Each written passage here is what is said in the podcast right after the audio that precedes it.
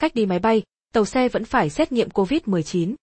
Quy định người dân đi máy bay, tàu hỏa, xe khách cần phải xét nghiệm COVID-19 vẫn được áp dụng đến hết ngày 20 tháng 10. Bộ Y tế yêu cầu không chỉ định xét nghiệm với việc đi lại của người dân trong văn bản hướng dẫn các địa phương về đánh giá cấp độ nguy cơ dịch bệnh COVID-19. Chỉ thực hiện xét nghiệm đối với trường hợp đến từ địa bàn có dịch ở cấp độ 4 hoặc cách ly y tế vùng hay đối với các trường hợp nghi ngờ hoặc có chỉ định điều tra dịch tệ đến từ địa bàn có dịch ở cấp độ 3. Về vấn đề này, đại diện Bộ Giao thông Vận tải cho hay, đã đề nghị các tỉnh thành phố tiếp tục thực hiện theo các hướng dẫn trước đó của Bộ, đảm bảo thống nhất để có căn cứ đánh giá, chuẩn bị cho giai đoạn tiếp theo. Theo đó, quy định người dân cần xét nghiệm khi đi máy bay, tàu hỏa, xe khách vẫn được áp dụng hết giai đoạn thí điểm khôi phục vận tải hành khách đến ngày 20 tháng 10. Đầu tháng 10 vừa qua, Bộ Giao thông Vận tải đã ban hành hướng dẫn tạm thời tổ chức vận tải hành khách năm lĩnh vực, sau đó cụ thể hóa bằng ba quy định để khôi phục hàng không, đường sắt và đường bộ. Lúc này, tất cả quy định của ngành giao thông đều xin ý kiến và tiếp thu hướng dẫn của Bộ Y tế.